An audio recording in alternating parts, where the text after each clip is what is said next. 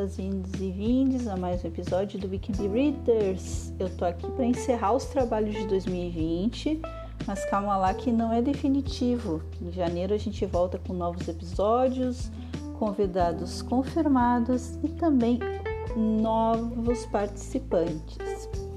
E já que está tudo um pouco direcionado, ou muito direcionado aos encerramentos, seja do, do ano letivo para quem conseguiu estudar, e do trabalho que vai começar a entrar naquele recesso por conta das festas, não sabendo exatamente o que, que existe para comemorar neste ano. Mas, enfim, eu vou comentar um pouco algumas coisas, assim, coisas sobre o que é produzir um podcast de literatura no ano pandêmico. Já comentei esse assunto em episódios anteriores, quando falava da história do surgimento desse podcast e quando começou lá no dia 3 de maio, era tudo muito experimental.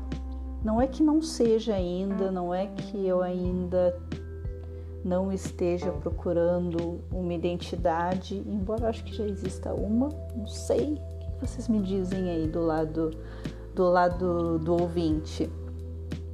Mas ainda estou procurando não sei, um jeito mais a minha cara de fazer isso. E creio que, enfim, tô dando o meu jeito, tô dando meus corre aqui. embora os episódios sejam descontraídos, sarcásticos, ácidos, acho que a gente consegue mostrar muito de como a obra literária transcende o papel, papel do livro e faz com que a gente viva outros mundos de maneira diversa. Batendo na tecla, né, que eu sempre gosto de trazer, a obra de arte ela é política.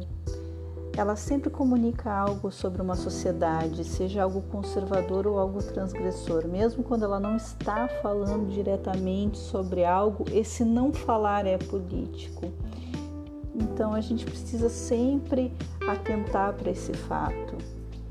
Não há modos de estar no mundo e não ser político.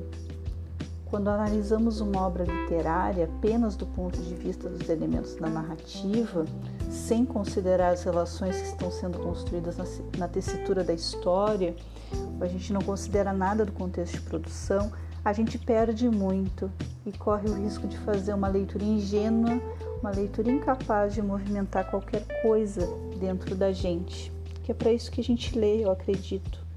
Não sei, é para isso que eu leio, para sentir alguma coisa, para movimentar, para mudar alguma coisa que existe em mim ou que não existe, eu tenho que aprender a, a conciliar. É para isso que esta apresentadora lê. Esse ano foi muito complicado no quesito concentração em leituras.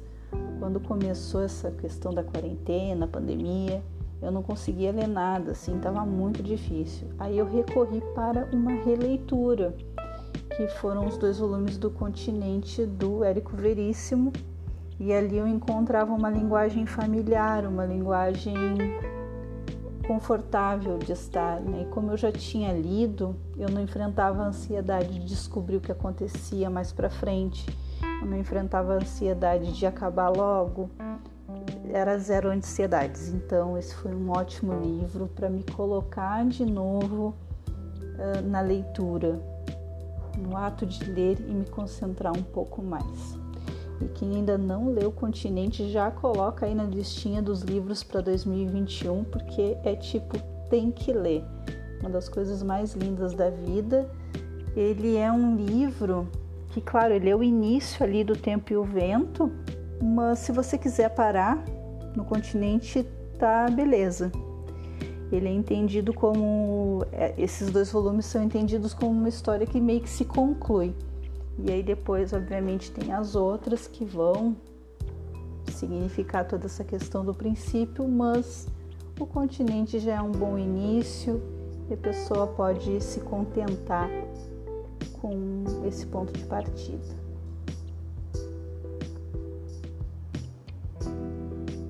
E a releitura foi uma coisa que marcou muito o meu 2020. Eu reli um monte de coisa legal, a exemplo dos dois livros da Ana Paula Maia comentados aqui, Assim na Terra como Embaixo da Terra, Enterre Seus Mortos, e aí é Terra, Terra, Terra, Terra, Terra e Violência, Ana Paula Maia. Depois eu reli a HQ Maus para os episódios também, reli Fahrenheit 451 por conta de uma atividade interdisciplinar que rolou entre inglês e literatura e foi incrível reviver o universo do Bradbury, me senti muito bem retornando para esse universo. Ainda reli o Matadouro 5 do Kurt Vonnegut, que é muito interessante do ponto de vista da ficção científica também uma história muito interessante. Um, eu não gosto de usar manifesto porque parece que a obra está muito atrelada a um, a um projeto, mas se, ela se presta como uma história anti-guerra. A gente lê isso como naquela entrelinha anti-guerra. essa história se constrói na destruição que é a guerra e quebra o silêncio sobre o bombardeio de Dresden, que deixou 130 mil mortos e, como diz o narrador, coisas da vida.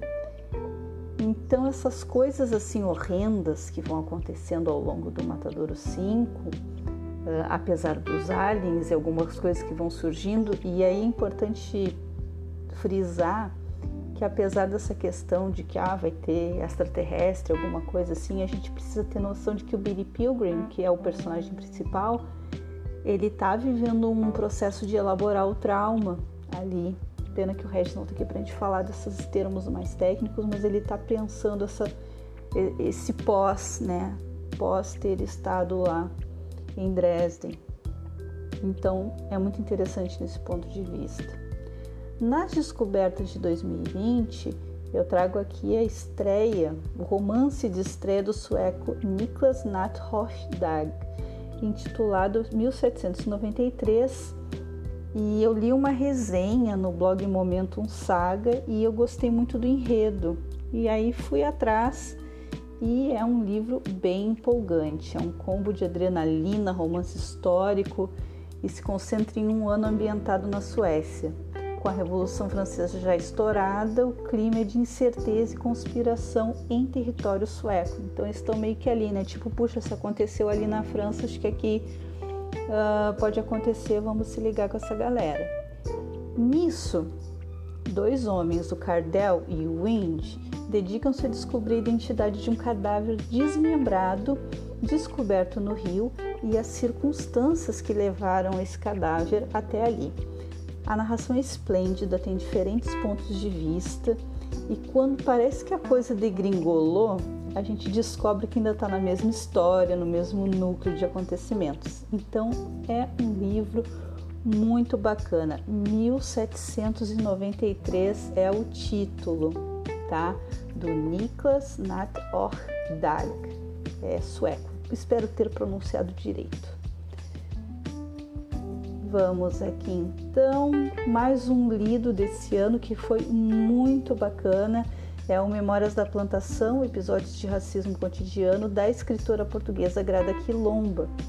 O livro é resultado da tese de doutoramento da escritora, no qual ela investiga os desdobramentos do racismo colonial nas percepções de pessoas negras e brancas no nosso cotidiano. Como o racismo está enraizado em nossa sociedade, no modo como estruturamos nossas políticas e como sujeitos negros se pensam e pensam os brancos também. Eu gostei muito, principalmente, no que tange aspectos que problematizam a construção do conhecimento. Então, quando eu estou falando de um ponto de vista europeu, branco masculino, ele ganha esse status de, status de científico, mas o resto tudo vira relato pessoal, subjetivo e, portanto, não confiável. Então, existe essa essa bandeira de que nós temos que nos afastar do objeto para contar, para pesquisar.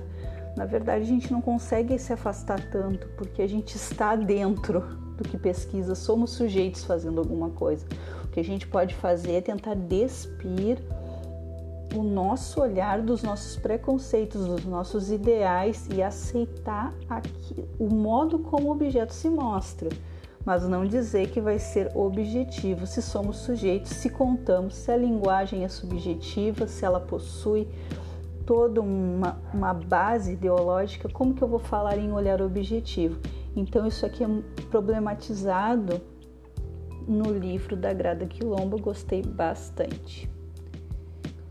E só para encerrar aqui uma dica assim da finaleira do 2020, eu acabei de terminar A Máquina do Tempo do H.G. Wells, que ele é um classicão da ficção científica. Eu gostei do livro, ele é bom, ele é interessante. Tem algumas questõezinhas ali meio, né? Assim, tem esse viajante do tempo, ele não tem nome, ele é o viajante do tempo. E ele está num jantar, aquela coisa bem boy, né?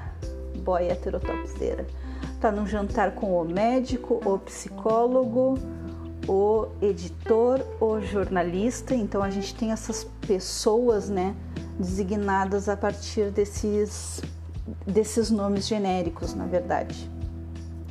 E ele conta toda a história de como que for, foi viajar para o ano de agora que são elas é, um, é a gente assim, ó, é quase um milhão à frente, tá?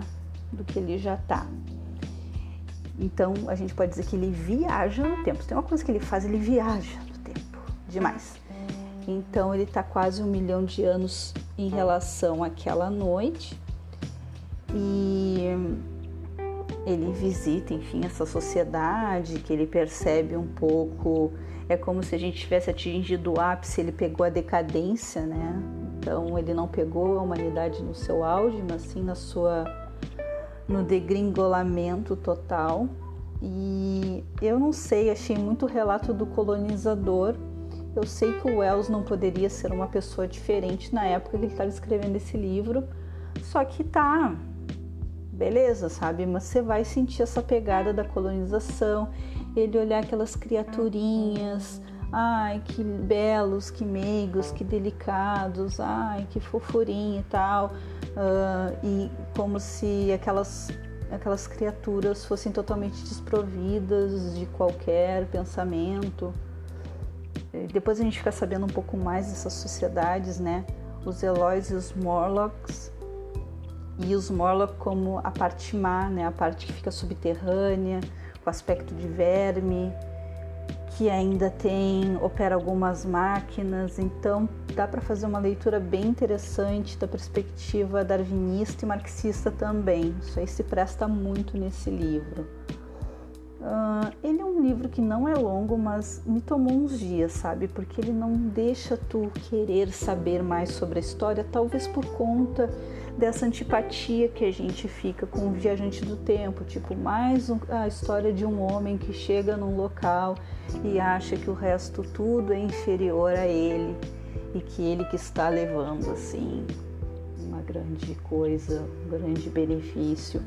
Só que é interessante também nesse ponto salientar que quando ele chega nesse ano aí do futuro, ele tá, né? Primeiro precisa entender o que ele está fazendo ali, voltar a si, e a máquina do tempo desaparece, fica então uma coisa dúbia, né? Todo o tempo nessa história. Ele precisa achar a máquina do tempo e ao mesmo tempo ele quer uh, uh, compreender, explorar, entender aquela sociedade. Então fica mais ou menos assim, né? ele não consegue se dedicar tanto a entender os processos, né, de como aquela coisa funciona, porque ele está o tempo todo pensando na máquina do tempo. Então isso aí também é interessante. Mas eu posso dizer que eu gostei muito do final. O final valeu muito a pena. Ele meio que dá uma quebrada no que a gente pode esperar. Então, acho muito interessante. Acho que a gente deve ler por se tratar de um clássico da ficção científica. Bem, gente, eu acho que são essas as minhas considerações de leitura sobre 2020. O restante vocês já sabem, aconteceu muito episódio com indicação, com listas, com comentários do que foi assistido, ouvido e lido nesse ano. Eu espero que vocês tenham gostado dos nossos episódios. Agora a gente vai dar essa pausa, então vai ter tempo para se atualizar. Hoje a gente completou mil plays no podcast. Isso para um podcast pequeno é incrível. Obrigada a todos os ouvintes. Do lado de cá eu vou garantir para vocês que vai ter listinha de leituras para fazer em 2021, para voltar com todo o gás em janeiro, com muitos outros episódios. Um beijo, bom fim de ano, na medida que der para ser um bom fim de ano, e até lá!